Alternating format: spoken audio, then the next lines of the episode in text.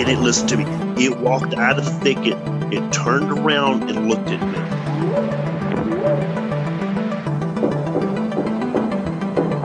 They looked up, and in this tree, there was a monkey man. And the monkey man jumped down out of the tree and started running away.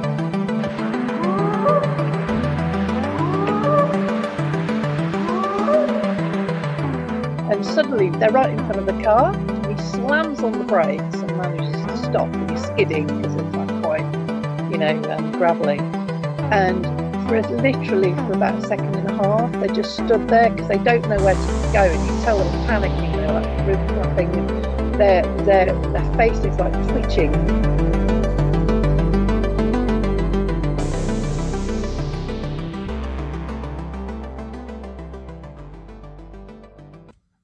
Bigfoot Society. This is your host, Jeremiah Byron. Every week I talk to different people in the cryptozoology field. You never know who's going to be on next week. If you'd like to sponsor the show, head on over to patreon.com forward slash the Bigfoot Society. In this episode of Bigfoot Society, I talked to new friend Dr. Russ Jones about his search for Bigfoot in the West Virginia Appalachia area.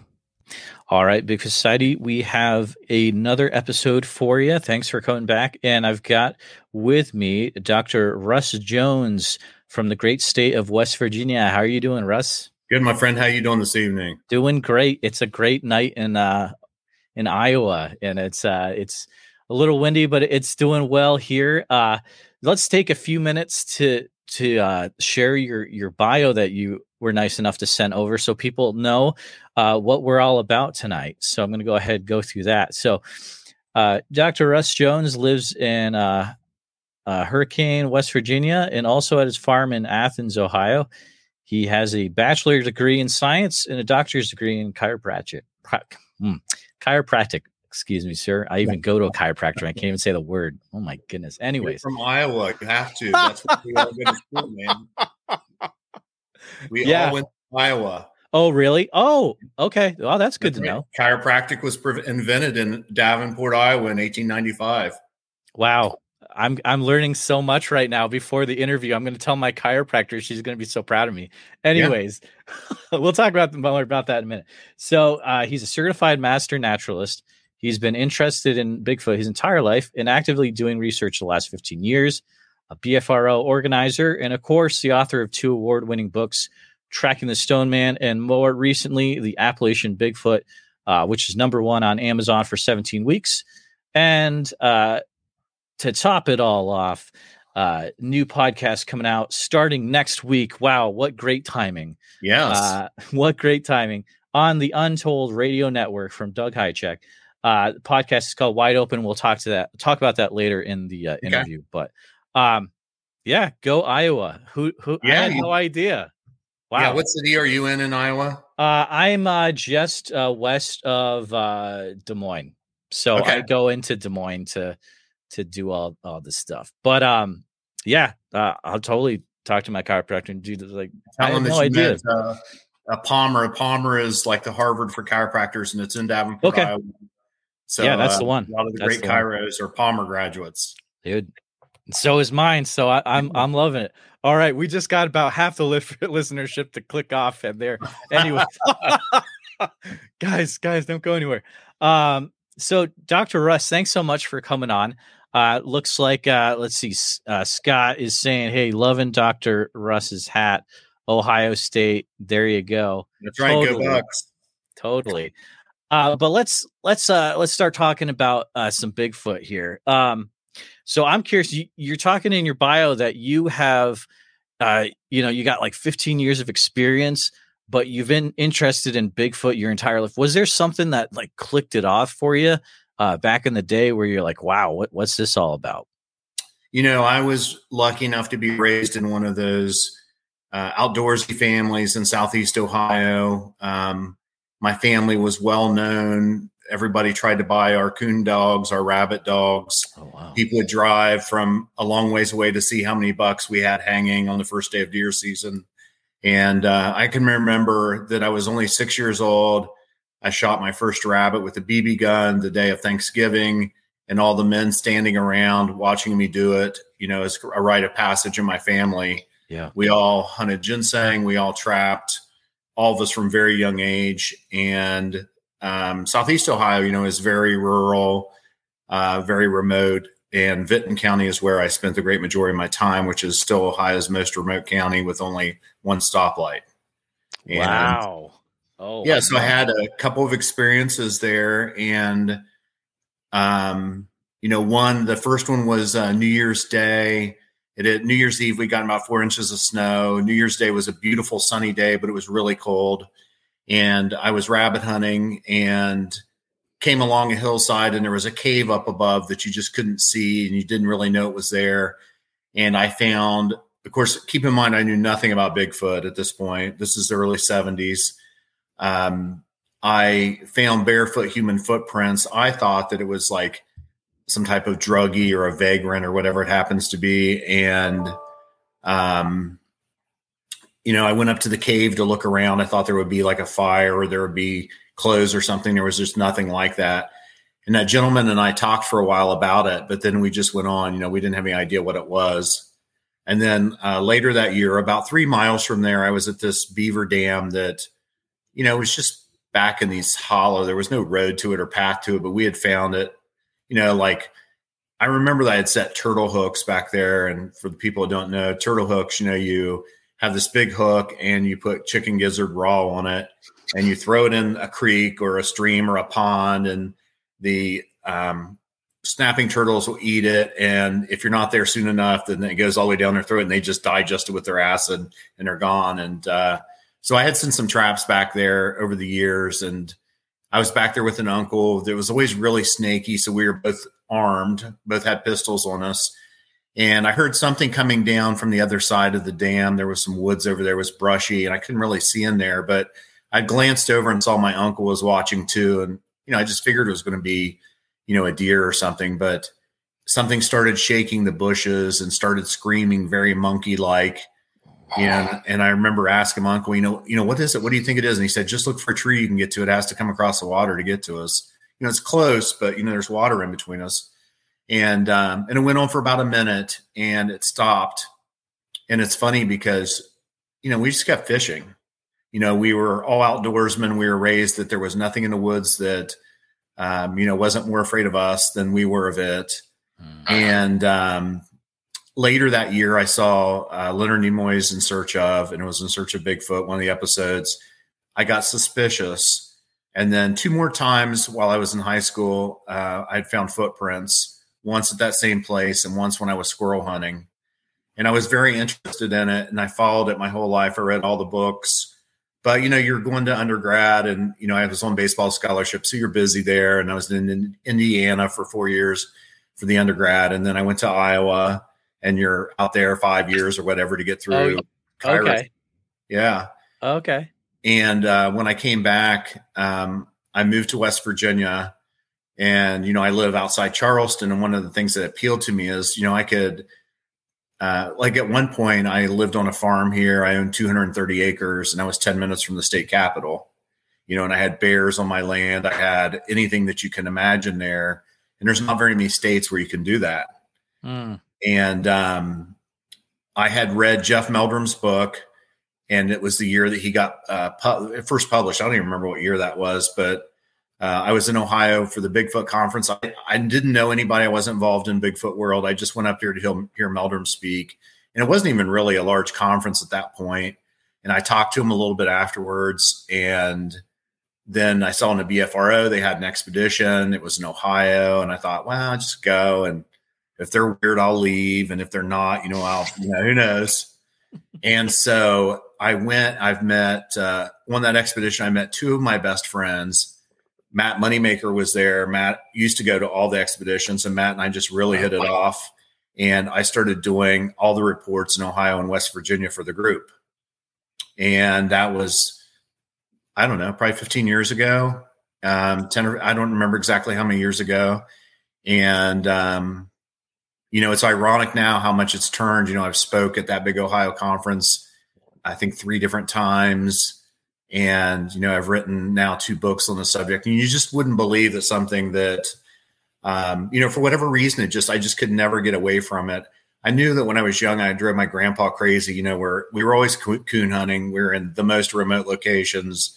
I'm always flipping on my little light to look at all the tracks. You know, is that what is that? That's a fox. Is it a gray fox or red fox? It's a gray fox. How can you tell the difference between the foxes? And I'm sure I drove him crazy with it, but you know, I was very consumed with it. And I can remember about that same time there was uh, a famous sighting in Ohio, same county, right where I hunt, and uh, this family had apparently shot at a Bigfoot. They claimed they did, and that they had wounded one and around 100 people came from Columbus down to circle this one area of this park.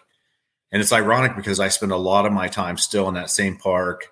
Right now, I probably have 12 cameras in that park, uh, you know, because I have 40 something game cameras, but I have 12 just in that one park. And, um, you know, and that's where I am now. I am consumed with Bigfoot. I literally do something each and every day, whether it's working. I'm working on the second edition of the first book now. Okay. Um, which the first one was called Tracking the Stone Man, and Joe Beelart was the publisher um, out in Oregon. And then the second book I did was called The Appalachian Bigfoot, and uh, Into the Fray Publishing did that for me. Mm-hmm. And that one was one that just got released in December. And then it was uh, 17 weeks. It's been number one on Amazon, and Mm, it's so done cool. really well. Oh really. man. So So everybody thinks they're big and interested in Bigfoot until they like meet somebody like me, then they're like they're not that interested in Bigfoot. I could see like one of your patients coming in with a Bigfoot shirt, and you're like, dude, don't even get me started. It's Yeah. you know, you have no idea who you're dealing with. Um a follow-up question a few follow-up questions from that. So um when you first when you heard the uh the monkey type noise or the the creature that was shaking the the bush way back Yeah. did did that noise uh did it sound like any other um monkeys that you've heard of uh that you've heard before was it similar to any other monkey noises or Well, you know, I remember thinking instantly at that time. I mean, I think all of us, you know, had seen, you know, TV shows or things like that, or uh, Marlin Perkins Mutual of Omaha was probably pretty popular back then. And I remember us talking, my uncle and I later, that, you know, it sounded like a monkey to us. I really didn't really have any idea what it could be. Um, it was curious, but you know Mhm. interestingly i'm still you know i'm i still get called to these places like that same place that uh, that's happened to me probably twice a year i'll walk in there before sunset it's about a mile back up this hollow and i'll just sit in there till about dark listening and you know in general you know a lot of times we talk about uh, the halibut rule that an area that is similar to when it was previously will have about the same animals it did previously. And they say that because halibut fish are like that. You know, they're usually in the same places and you can go back generationally and find them. So okay this place is about the same as it always is. And so they're probably still around there some, but I'm just want to go back there because, you know, you want to have this experience again. And um, I I have not had another experience back there at all, um, sadly, at that particular place. But you know, I do spend a lot of time just in that whole general area. You know, and I literally bought my farm in Ohio because it had joined a park that had a history of Bigfoot sightings, oh and it was only about ten minutes away from an area with a lot of sightings. You know, so I was um, just set up just to be able to do that, to go after it. oh man that that is that's intense right there another follow-up question and this is just this is more for me but when you were so you were out in iowa you went to palmer then Yes. Okay. When you're out here, did you did you look into any Bigfoot stuff when you're out here, or it was in the books the whole time? in the books. Okay. Um, you know, because you're carrying when you're in college, if you carry 16 hours, everybody's like, I'm carrying 16 hours. You think you're really busy. But when you're in doctor school, you carry 30 hours. yeah. And it's all graduate level classes, you know, instead of being 100, 200, 500 level, like you might have an undergrad, it's thousand level. Um, so I was working the whole time. You know, I Okay. came from a middle class family. My dad worked for the power company and I was a janitor when I was in Iowa, and I lived in this office building and took care of that each day. And so I really didn't have uh, time. I'm, I'm sure that if I had a break or something, I was probably watching a Bigfoot show because that's just Yeah. how it is. Because that was like what probably early was that early '80s, mid '80s? That was uh, I graduated from Palmer in '91. Okay, This is my 31st year of practice. Um, so that you know that was late '80s. okay, yeah. So that would have been like ten years after there was a big Bigfoot flap in Jefferson County in Iowa. Uh, like some really weird stuff that happened in the eastern part of the state. But anyways, we'll we'll uh, I'll, that's my that's my Iowa spiel for the episode. But so, Doc uh, Russ, when people ask you like, okay, you know, they find out you're into Bigfoot. and Yeah. they're like, "All right, what's this Bigfoot thing? Like, what's th- what's what do you what do you tell them? Like, what do you thinking that that Bigfoot is?" So literally everybody knows that I'm into Bigfoot and it's Mhm. shocking if a patient in my office and I have it's a large office there's two younger guys that practice in there with me and so there's you know 160 or so a day that are in the office and I would say that the great majority of them know or have bought the book there and Oh, are yeah. asking me questions about it and invariably at least each week one of the other guys will say hey there's somebody who wants to talk to you for a second and somebody will have a story for me. Um, but in terms of what Bigfoot is, I mean, I think that you know nationally it's about a third of the population believes in Bigfoot, but I think it's so deceiving to say that because if you're in the Pacific Northwest, if you're in Appalachia, it's very very high. The people oh in Miami, Chicago, New York, they certainly have opinions about Bigfoot, but they don't spend any time in the woods. And frankly, people are just living their lives, man. I mean, they have kids, they have a job, they have a family, they have all this stuff, and Bigfoot's not even on their radar. You know, they don't keep up with it. I mean, the times that you even talk or debate with anthropologists or scientists, maybe some of the the radio podcasts or radio interview shows that you did. I did one earlier this year from Toronto and one from Louisiana, and they literally don't really know anything about it. And so the objections they have to it are the objections that have been solved in the last 20 years ago. Is there enough food for Bigfoot? That why haven't it been discovered? Why isn't there bones? You know, things like that that all of us would commonly give, you know, like I used to give an hour lecture just on why there isn't bones. You know, it's it's a complicated thing and a complex thing for those people to understand. But in terms of what it can be, I mean, I think that the things, the two things that make the most sense and are easy, the most easy would be the Giga- Gigantopithecus because you know whatever is here and whatever is Bigfoot came across the land bridge ten to twenty thousand years ago, like man did, like all the other animals did, and came into North America. You know, they have the most sightings in the Pacific Northwest. That makes sense because that's closest to the land bridge. Um, you know, Gigantopithecus was right in that area. He's the right size. It's the right time. You know, but there's some problems with it. We're not really sure if, if he was bipedal. We're not sure that he was an omnivore. Um, a lot of people like Paranthropus, but the problem with Paranthropus is the time's not exactly right. They're a little farther away. They're in Africa. So, you know, they have to go all the way then, and there's really not any evidence that they have and they look like a Bigfoot, but they're a little shorter than Bigfoot. Right. So, you know, something probably from that lineage. You know, if you remember that we only have about 3% fossils of about 3% of the animals that have existed. So, you know, there's a very good chance we don't really have whatever Bigfoot would be. And then if you consider that most paleontologists would believe that on average it may take around 10,000 years for something to fossilize.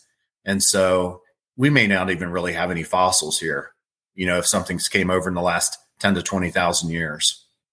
And, you know, many of the places where Bigfoot is, the soil is not conducive to fossils. And, you know, if you think about the Indian mounds that we have in the East, many of the Indian mounds, I don't remember the exact percent, but I want to say it was around 70%. When they dig it up, there's nothing there. You know, all the bones have dissolved. I remember talking to Cliff Barackman about um yeah, he's he's uh oh, well, when I last talked to him, he he was into the uh, Paranthropus um Still is. Okay, still. Uh, I was like, oh, it, he might be different yeah. now. I haven't talked to him in a few years, but um, okay, good to know. Good to know. But it's it's, all very interesting, and you can get so like. I mean, I've talked to Emily from Forest Floor about about things like that before. It's just it's you can really get into it. But um, what do you say to people when um they're like, let's say, you know, uh, why are you even looking for Bigfoot in West Virginia? You know, everyone knows he's in in Oregon and Washington. Like, what? Yeah, I mean, yeah. so when you think about it, I think that most of us grew up thinking that, and I can remember even before I started this, that I thought that there was probably something around. I didn't really know what it was. If it existed, it was probably in the Pacific Northwest. But it doesn't take very long when you do this all the time. I remember the very first witness I had, it was a state trooper from Raleigh County, which is about an hour from me here. And, you know, he likes to hunt ginseng. So him and his wife are riding their four wheeler and they're on a right away and they're into spring. So, you know, you can only harvest ginseng in the fall. Mm. So he's looking for spots where it may be good or maybe he can see some plants or something. And he pulled off of the right away onto some, you know, just path or whatever and was putting along and he glanced and saw a fire burnt stump, he thought, and kept putting along. And he glanced back and he stopped and he said, Have you ever seen one? And I said, No. And he said, They're the size of a sheet of plywood. It's hard to imagine something that large being in the woods. He said, I'm not sure. He said, There's a lot of missing people. I'm not saying they do it, but I'm just saying they're so large and um, you know, so he was wearing a weapon, but he started hitting reverse or getting trying to get in reverse on it. You know, he's only about 30 yards from it. Um, so he's trying to put in his reverse. His wife says, What are you doing? He said, Look, look, look, look. And she just started screaming, Oh my God, no. Oh my God, no. And wow. it was interesting because eventually they moved out of the country and into a town. His wife got counseling for post traumatic stress she would hear things for years still in their yard in the neighborhood and think that Bigfoot was in their neighborhood. And I took him back to that place not long after that with another state trooper. And the guy that had the sighting was just crying, and they both had their weapons out the whole time. He was chain smoking. And I thought, gosh, man, you know, this this dude saw something. You know, and so the course of the year, you know, like in Ohio, we may get a couple reports a week. West Virginia may get like one every couple weeks or something like that. Most of them are misidentifications or um, they're just not something you can do something with. You know, like say before finding Bigfoot came along, I don't even think that the public knew that Bigfoot made sounds. But you know, here comes finding Bigfoot and they're screaming and they're knocking on trees and all this other stuff. Well, now people start hearing things in the woods, and whether they are or there aren't, you know, it's hard to say because a lot of animals in the woods make weird sounds. Like the owls could be horrifying. You know, foxes make weird sounds. martins make weird sounds. Coyotes make a wide variety of sounds. And so, you know, people start calling in. I've been in the woods my whole life, and you know, I don't know what this is, and blah blah blah. But the point is that every year in Ohio, in West Virginia, Kentucky, the states that I would monitor closely each and every day, a couple times, I'm you know, watching, there is an exceptional report.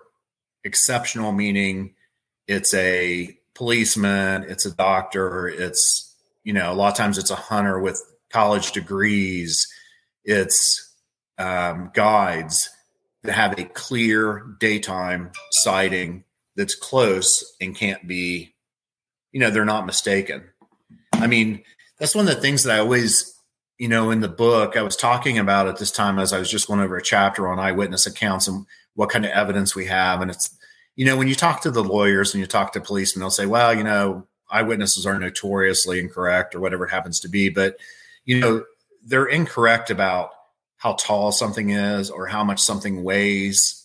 But I don't think that people have a hard time identifying whether something's human or not human. You know, so the standard in order for some type of identification like that is surely a lot less. And so, you know, I think that we have to weight the evidence. Maybe it's not as heavy as some other type of of evidence we might have, but certainly it's still, you know, relevant. To- totally. I mean, it's like when it comes down to it, you you talk to or for me, you know, I haven't gotten the the chance to talk to an actual like an eye an uh, like talk to a eyewitness after they just like saw a Bigfoot. But yeah. you know, I I've seen like you know uh, video of of a eyewitness talking about it. It's like you can just you can tell in their eyes they saw something. You know, like you can't fake the look that's in the eyes. It, that's how I go go by it, anyways. But I've done um, lie detector tests on people. I used oh, to yeah. do that on really good witnesses. You know, just to you know if it was really a compelling story. Like I remember one time, you know, I was I'd interviewed this guy. He was the he worked at NASA. He was the youngest sheriff in the state of Florida, but he was from West Virginia. And when he retired, he moved back. And uh, one of the friends of his family was a timber guy, and so he would ride just to have something to do mm. with this timber guy out of the woods. And they were hauling logs and running alongside this creek in this remote area. And he looked over and he saw a Bigfoot, and it was on a knee with using its hands to drink water and he just turned and looked at, you know, the timber guy and he said, Did you see that? And he said, Yeah. And he said, What did you see? And he said, I saw a Bigfoot down on one knee drinking water. And he's like, Yeah, you know, that's exactly what I saw. And, you know, another time just outside of Charleston, um, of course, everywhere in West Virginia is very remote, very steep, isolated, rugged terrain, even right down to the capital city. But just outside Charleston, there was a gentleman that had a sighting and when we were through, you know, he told me his name. He said, "You might recognize me." You know, I was I was a mayor, or he wasn't a mayor. He was on the uh, city council, and he was the chief of police. He's like, I, "I don't want you to tell anybody who I am, but you know, I want you to take this serious because I'm telling you, you know, who I am." And so you get a lot of cases like that. That you know, like Action Jackson out of Yellowstone. You know, he just retired. He goes through now telling you know on podcasts this Bigfoot story. I mean here's the most celebrated park ranger in the United States that did the backcountry of Yellowstone, you know, 60,000 miles or something he rode back there to protect it. He had a Bigfoot sighting during the day. Are you going to tell Action Jackson that he did not have a Bigfoot sighting? You don't think he's capable of recognizing an animal during the daytime that, you know, wow. you know, and there's, there's lots of stories like that. You know, there's, um, doctors. I think was the head of UCLA's medical department that had a Bigfoot sighting while he was hog hunting. And I remember a couple years ago there were rangers, or I guess you would call them like maybe biologists that uh, that worked in Minnesota that had a sighting. They came out after they retired, and of course Hukin and Sullivan were the famous biologists in the Pacific Northwest. They had several sightings, and uh, they were the ones that uh, postured the Hukin Sullivan rule, which is that you have to be in the woods for about 200 hours in order to find poop or have some type of encounter or find evidence. And for a long time, I would keep my notes on exactly how long I was in the woods. And I had found for years that they were pretty accurate. I was getting 200 hours about every six weeks or so. And, um, but now I used to be really bad about ambulance chasing um, like I just got somebody sent me out of Ohio, really not far from my farm. Uh, they had um, some fingerprints that they had measured. They were in this remote location, an old abandoned deer hunting camp that's only active a couple times a year. And there was these large handprints on it, and you know they'd had some things happen there or whatever. But you know, I I've done this so many years and been to so many witnesses. When I get there, the Bigfoot's not going to be there um, you know, I, I can't say that if something didn't happen like, you know, in the last couple days that I probably wouldn't go if it was in a couple hours. But it just doesn't do us any good to chase all these things down. I mean, I had cameras for six hours that I was constantly visiting, you know, with all these different theories I was putting forth with cameras and ways to try to get something on the trap. And what I have found over the years is I'm much better served. Like right now, I concentrate on three different areas and I'm you know, you need to find an area that you can go to every week or two, or it's just not worth going. And so that's where I spend all my time. And I try to get out, you know, at least two days, but a lot of times it's three or four days. that I'll get out each week. Um, you know, usually like this week, I was out Tuesday, and you know, you're up really early, and I was in the woods till about noon, and I covered an awesome area that looked great. I just didn't experience anything. So that's some that's some really good advice there. I, I think where it's you know you got to have a, an area where you can visit uh, about every week. You know, have constant.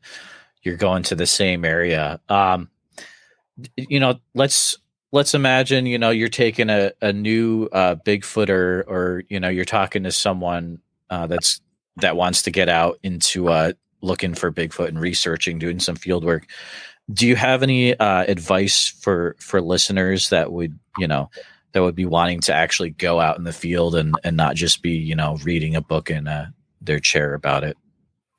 So what i would do is i would try to find an area that has a historical uh, account. You know so let's just choose like iowa and ohio would be easy right? Because even though iowa has some Bigfoot sightings going on. Steve Moon, I know, is out there and does a lot of stuff in Iowa.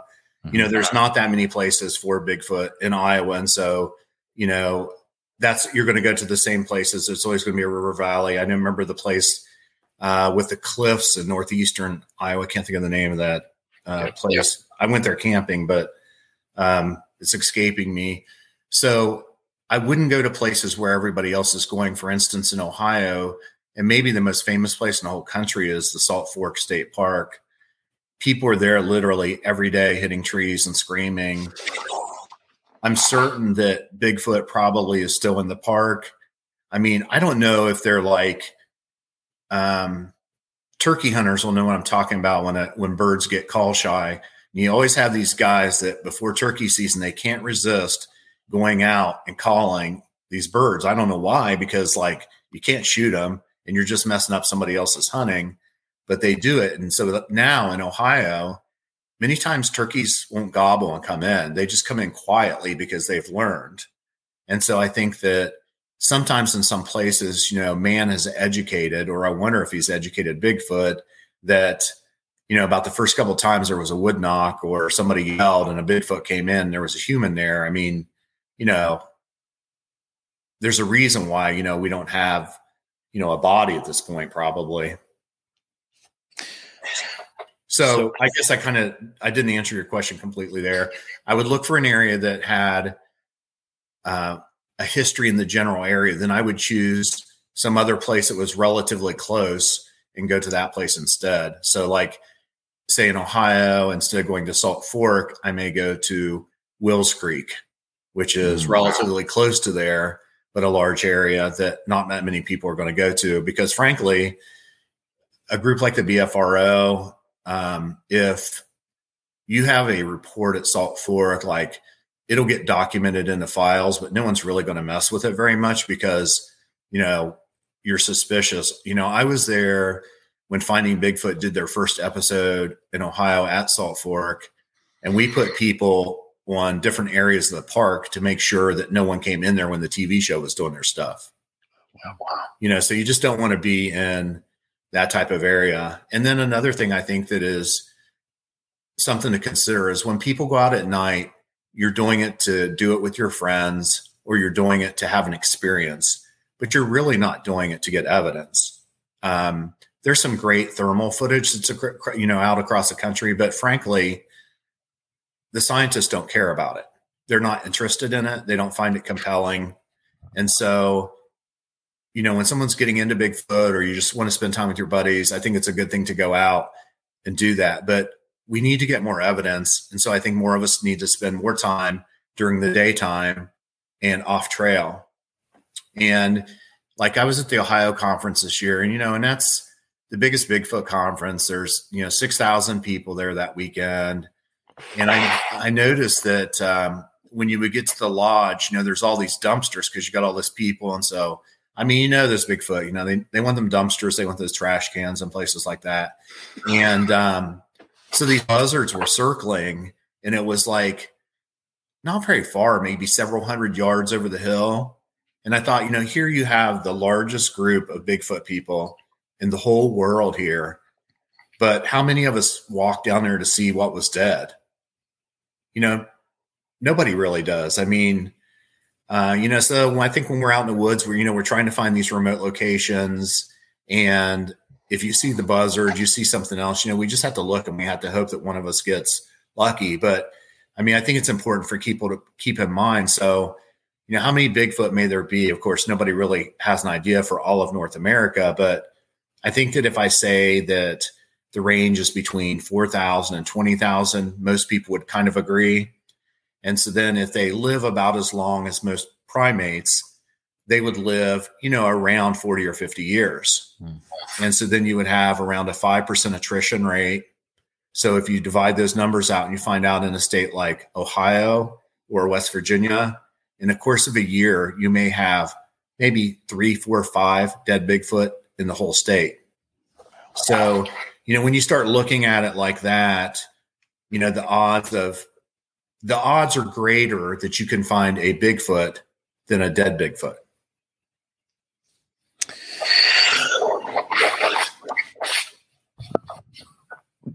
Going back to the answer you gave was was very good about the um you know how how are you going to find the area right yeah follow up to that for pe- let's say there's listeners where they're like well that's great but how do i find if an area is is historical or has historical Bigfoot, would you recommend BFRO or what are you recommending that they check out to find out what is the historical area? So how I do it personally is I may use the BFRO database, you know, to find an area where there's a clump of sightings. I mean, in most states, if you have like three sightings or so, I mean, that might be a clump, you know, because there's not so many sightings that there's this enormous number. And I'll bet that, you know, most people would have a general idea of where they think, you know, that they could be like in their certain states, you know, like Ohio, Kentucky, West Virginia, all of us in Tennessee, all of us would kind of know what area that we would expect a Bigfoot to be. One of the things that I talk about is in the first book, I talk about a perch. And a perch is an area where a Bigfoot will come and they'll wait until dark then leave that area and they'll go get trash or a dumpster or it's a place where fishermen cut up their you know fish parts and they leave them lay or whatever it happens to be. And so it reminds me of when people are hunting large bucks bucks are staying back during the day. They're staying in places where people don't go. It's thick it's farther back. And then when it gets dusk they start creeping forward toward where the food is and where the deer are and they'll stay in an area still back. It's called a staging area. And then they'll come out, of course, at dark. And I imagine Bigfoot being very similar to that. And so when they get close to where they can watch the area, you know, I call that a perch. And many times, if you look on a map um, at different parks, you'll find areas in the campgrounds, uh, around the lake or around the reservoir that there is a remote road that goes there and it dead ends. And you can just drive there and see whether or not there's a trash can there. There's a lot of people that are there during the night and they leave. But one of the things that has to have happen is there has to be remote access to some type of greater woods. Like it can't just be a little pocket. It has to be an area where they feel safe coming to it. And if something happens, they feel safe getting out of there. And then when you get there and if you look around, I know Cliff Barackman would always say, where's the sniper? He'd say, oh, there's a sniper here watching whatever. I call it a perch, and I have for years, you know, because I just imagine a bird sitting up in a perch watching, you know, what everybody's doing. And commonly, I have found. Um, I remember one time I did a magazine article, and the guy had brought a map, and uh, so he wanted me to take him to the woods. I didn't know that we were going to the woods.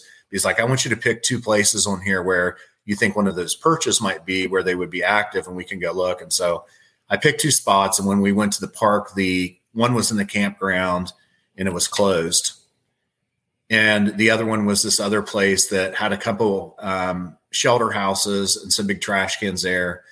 But the reason why I chose it was because it was relatively remote and had that remote section of woods going back to it. And so then when him and I got there, I said, "Well, where would you, you know, if you were somebody or something wanting to watch everybody here, where would you be?" And he pointed that spot, and I was like, "Yeah, me too. Let's walk up there and look." And you know, we found, you know, all these rocks stacked up and, you know, golf ball sitting there. And, you know, so we could tell that it wasn't fresh. But, you know, I'm like, you just take a note of it and you come back every now and then and see if you think it's fresh. And then if it's fresh, you know, you might find something, or maybe you could put a game camera out and see if you could get some evidence that way.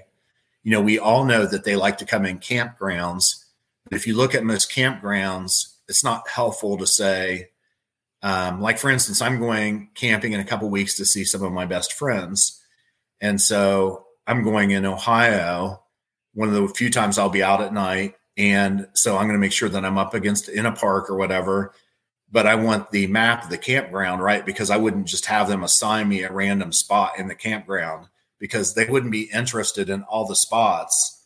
But if you can show me the side of the campground which has the most safe passage out to a remote section of woods, you know, I'm going to want to be on that spot or that side to pre- give me a best chance at it.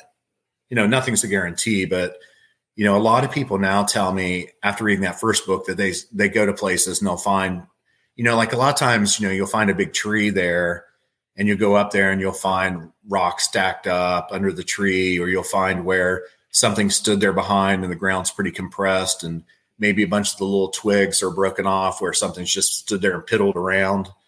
And you can almost just turn around and look and find like, okay, there's another big tree. And you can just imagine how it came down through the woods. Um, but I don't make it to, to sound easy because clearly there's not, it's a rare creature. They're not everywhere. Um, they're not easy to find and we don't have enough data.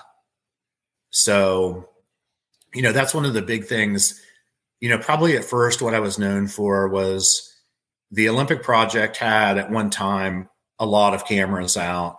And then as the years went by, I'm probably the person with the most cameras out with 40 something that I manage at any one time. And, you know, there's some studies that came out over the years, University of Georgia, that it was hard to get an alpha male coyote. Um, China had some animals they wanted to document in their rainforest. And, you know, they did studies on the American cameras to see which was the best, which was the quietest, which was this and that. And so what we were finding over the years and what I believe is that animals hear these cameras, you know, even the most quiet ones are around 30 decibels. Children can hear them. I can't personally hear them. And, you know, it's interesting. Like there was a book the great soul of something about Siberian tigers. I've been looking at my bookshelf because I read it here a while back. And, you know, up till this one gentleman, we didn't even have, we had one picture of a, of a Siberian tiger, you know, and they're the size of a, long as, as long as a car. And we had one picture. And so this guy stayed essentially in a tomb for six months at a time. And once a month, somebody would bring him supplies, quietly bring it in, during the day when the Tigers wouldn't be up and about and then leave. I mean, he used the bathroom in this little tomb, everything else. And those were the first pictures that we ever got of that. Well, that same guy, you know, he had out, I want to say 32 game cameras. 30 of them were destroyed all from behind. You know, so a lot of these animals, uh, the alpha male coyotes just avoid them. You know, the tigers, they destroy them. You know, there was a study just a couple years ago where they put an obvious game camera in front of different types of primates of higher apes and watched, you know, how they reacted to them. And some of them were curious, some were afraid of them, some were mad at them, but they all reacted to them, you know, one way or another. So, you know, I think that, um, you know, and I talk about this a lot. I think that one of the things that we have to do or we should be interested in is of course I want one Bigfoot to walk in front of my cameras, right? And I mean, you know, there's shots that I have that are not good enough for public consumption that people would look at and say, well, that could be something. I kind of see what you mean and blah, blah, blah. But I think that when we concentrate our cameras in a certain area, we get to know the wildlife that's in that area. So you may have 20 deer that visit your camera every day. And every single day or two, you're going to see these same animals come through. And you learn about the wildlife in your area. You'll learn, oh, okay, there's two bobcats here. There's around 20 deer. There, you know, there's one nice buck. And of course, you can guesstimate the buck doe ratio. So whether it's a, a healthy, um, you know, amount of deer or, or and, um, But what you can see is at some point on certain cameras, you will have all the animals will disappear or their visits will be cut in, you know, big numbers. So something's disrupting the animals that you're used to seeing in the normal pattern that's in your woods. Now, if you're in the Pacific Northwest or someplace like that, you know, I'm I'm really not sure that, you know, they have mountain lions there. You know, they're probably here in small numbers, but you know, not enough that they're disrupting the animals. So on the East Coast, when you're seeing that, you know, I make note of that, that, you know, in September, the second week, all my animals were messed up. And so about that time every year, I would probably move more cameras into that particular area. And when I go hiking, I would make sure I was in that area there, hoping that I get lucky. The information you provided about the perch and looking at the area and okay, where's the area where the creature would be looking at everything like a sniper? Yeah. That's game changing for me. I hope a lot of people take that information and I think that's going to change the game for a lot of people. I mean, yeah, we'll we'll talk off camera about some stuff. But um yeah, I mean that's like that's a game changer for me, dude. Um in the last few minutes, so I have two things I want to cover in the last few minutes. Uh one is you're in West Virginia, so I'm, yeah. I have to ask you: Are you looking for Mothman too? No, or I'm just I'm, big. Okay, all right, all right. So yeah, no, those no, no ghosts, nothing. No Flatwoods monster, no Grafton no. monster, no. Okay, no. Right. fair enough. I mean, they have pictures of it, and I'm like, I didn't even look like a Bigfoot. so, no, no sheep squatch or anything. No, no. Yeah, uh, I mean, you know, I know that it's funny because I know that everybody I hear from those guys are so nice. The guys from you know that show or whatever. But oh, Mountain Monsters. Yeah, you know, and they're yeah, all yeah, yeah, yeah, here, and they shoot every episode on the same farm. It's about thirty minutes here from me. Oh wow! But they just kill me off because you know they're having fun, and it, it's not meant to be taken serious. But when you live in the same state as them, you know, I mean, like they make my life a little harder. But I know that some of the guys that live out west love them, and they think they're like the greatest guys. And I'm like, I'm sure they're cool and everything, but they don't live where you live. You know, so if it's an interesting know, like, way to think about it. Yeah, for, for sure. Like, like yeah, BFRO thing, man. They'll have people that'll write in and say, the mountain monsters guys really have a lot of luck. Maybe you should gang up with them. And, you know, like people don't realize sometimes that, you know, they're, you know, they're just having fun with a TV show or whatever. Yeah. Uh, you never know. Someday I'll, I'll, I'll talk to one of those dudes. We'll see. But uh, also, I want to spend a few minutes. Tell me about your your podcast is starting next week. Wide yeah. open. What's the deal with that? And like, you know, why? Sh- you know, we're excited to hear about like you know what we can expect from that from you. Okay, so Doug Hajicek, which I'm. Do you know Doug? Are you friends with Doug? Yeah, I interviewed him. He's a great dude from Minnesota. Yeah, Monster. Yeah, we all kind of know each other. Yeah, and uh, Doug's a great guy, and of course, he was a producer of Monster Quest, you know, a big yep. TV show, and so he has an umbrella of seven podcasts that are getting ready to start next week. Different topics. I know one is on historical books, and you know, not all of them are Bigfoot. You know, they're on different things. Brad Kennan, which is a super sharp guy that I've been friends with for years. Him and I are going to do it together, and we're going to do a lot of Bigfoot stuff. But you know, I'm really interested in uh, like personally anti-aging and so we're going to do some podcasts related to anti-aging stuff about how people can, you know, you don't have to be a million bucks to change your life and live longer and be healthy and how you could do it and a few things that different doctors from across the nation would tell you what to do and how to do it. And, um, you know, Brad's doing research right now on electric vehicles. We're going to do an episode on that. Um, we're going to, you know, just do some different things. I, you know, I want to travel. I want to talk about COVID some, you know, like it's controversial and, you know, it's hard to get good information. I mean, it's like no one even knows who to trust. You know, tonight before I was on, I was watching the news and um, our government had a commercial on and it just wasn't true what was being said. I was like, gosh, you know, you feel so bad for the patients, man. I mean, they're in there and, you know, my experience has been right now, people are tired of it. So, they're not following the information. They're not following the science that's out there now. They're just sick of it. They just want to move on. And I can't say I blame them, but you know, I, I have a suspicion, you know, this probably isn't the first time this is going to happen. We're probably going to deal with some more things coming up. And, uh, you know, so I'm interested in that kind of stuff. You know, we're calling it wide open. And um, I know the first episode we're going to talk and kind of interview each other about some of the things that we're interested in. And um, I'm going to try to have on some of the witnesses. I just took a great report. Um, it was from like 30 years ago, but it's one guy seeing the same animal for five years in a row.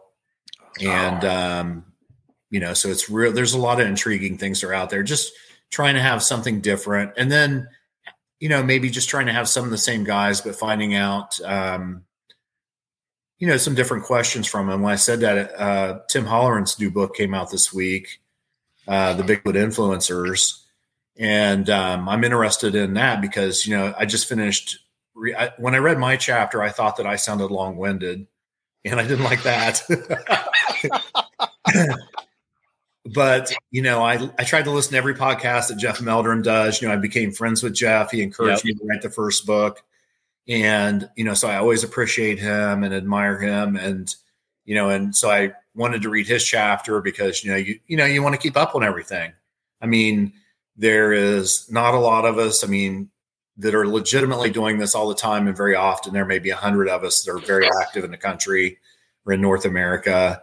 And uh, so those people that do that, we're under a lot of scrutiny, you know, so I think that, you know, we can't all be an anthropologist and argue the merits on whether or not, you know, it's Gigantopithecus or whatever it happens to be, but certainly we should be well versed enough to be able to make a reasonable argument at some of the um, you know different things about the Bigfoot phenomena. It sounds like a pretty awesome podcast. I mean, it's gonna not only have some solid Bigfoot stuff, but it's also, you know, it's gonna expand your mind a little bit. So I like that. It's definitely gonna be, as you titled it, wide open. So yeah, I'm wide open. That's pretty cool. Well, uh, Dr. Russ, uh, Russ, do you mind spending a few minutes how uh, people can pick up you know your books keep up to date with what you're doing all that good stuff before we uh, call it a night yeah so they can find me russ jones on facebook they can find me um, the bigfoot doc on twitter on twitter i post just bigfoot stuff uh, pictures and videos of when i'm in the woods and what i'm finding and showing that things like that and artist sketches of uh, the different people that I interview. I am, uh, I have a website called thebigfootdoc.com. It has access to the books, which are both on Amazon. And I, about two years ago, I decided not to speak as much. So I'm really not making those rounds any longer. I probably have done 30 or 40 podcasts this year. So I'm very active on the podcast front, podcast front. And honestly, I feel like between the podcast and the books, like, you know, people have heard everything I have to say and they're probably sick of listening to me. And, uh, and I wish there was a way that I could tell some of the stories I always tell better. And I wish, you know, you could make people experience them the way that you feel. Kind of like you said, you know, when you see those witnesses, you know, what is it that would change somebody's life? And that, like me, here I am, 57 years old, and still consumed literally every day with the Bigfoot mystery, talking to witnesses every day. Um, I mean, if I'm sitting in front of the TV, there's a very good chance that there is a map on my lap and a magnifying glass I'm looking at, you know, because, you know, I want to know, um, you know, for instance, like there's this one road and it's in this wilderness area. And, um, you know, in West Virginia, we have this one area called the Monongahela National Forest. And it's 1.1 million acres. And we have five wilderness areas inside of it. Uh, one of them called Cranberry is the largest wilderness area in the eastern United States. And um, I took a report from a nurse, and it was a very good daytime sighting. And there's this mountain that people come over, and it's kind of steep when they come over, so everybody's coasting. And I guess they're a little quiet in their car. And she said that she thought it was a bear because she sees bears all the time and it's a black bear sanctuary there. And it was climbing up a hill, started to slip, and then it reached up and grabbed a branch and turned and looked at her. And, you know, obviously it was clear then what it was. and so I enjoyed talking to her. It was great. And, you know, I made my notes and blah, blah, blah, and all that stuff. Well, then, like a year later, I get a report a doctor and his wife during the day, same road, same area, you know, between the top of the mountain and between this one drive is about two and a half miles. And it was right in the middle, just like this other lady's. You know, then it was killing me. You know, I was on my maps all the time. Why is it that, you know, it's going through there? And uh, I had went up there and dropped I think I had three cameras out for over a year and I never got anything, but that was one of the first times that I started to notice that the wildlife disappearing on the camera. And it got me thinking about concentrating the research more in the same area, being out more at day, you know, just those type of things. Um, you know, one of the other things that I talk about a lot too in the first book is you know, when you find a Bigfoot, my first, uh, like you have a sighting, my first thing to try to figure out is, you know, why are they there? Where are they traveling to? Where are they coming from? And, you know, when an animal's large, you have to consider, I call it treat foods. Like, hmm. I don't think it's helpful when people say Bigfoot's eating deer or whatever, because in Appalachia and really in Iowa, if there's not deer in a field, then like that's kind of weird. I mean, they're almost in all yep. the fields eating. So yep.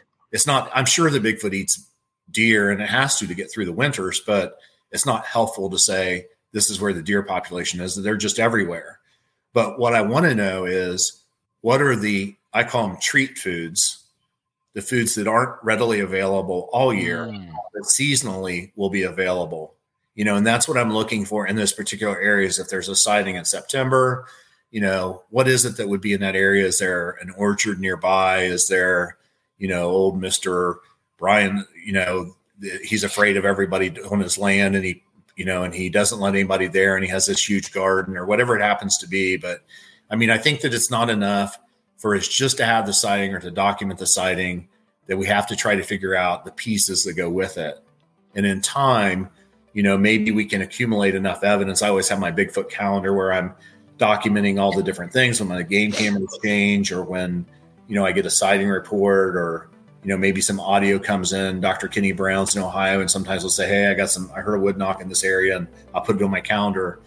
So if we can figure out, you know, hey, they're usually in this general area here in September, then you know we have a better chance of going in there and maybe, you know, actually having something happen that you know we can get evidence from.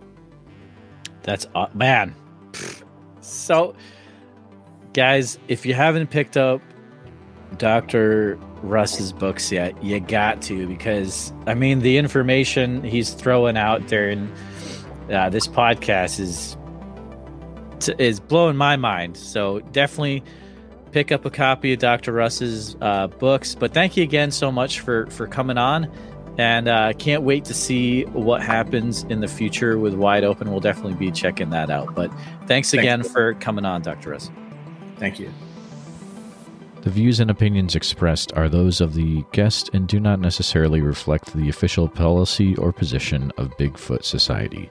Any content provided by our guests are not intended to malign any religion, ethnic group, club, organization, company, individual, or anyone. Thank you. If you'd like to hear your ad before or after the program, please contact Bigfoot Society at bigfootsociety at gmail.com.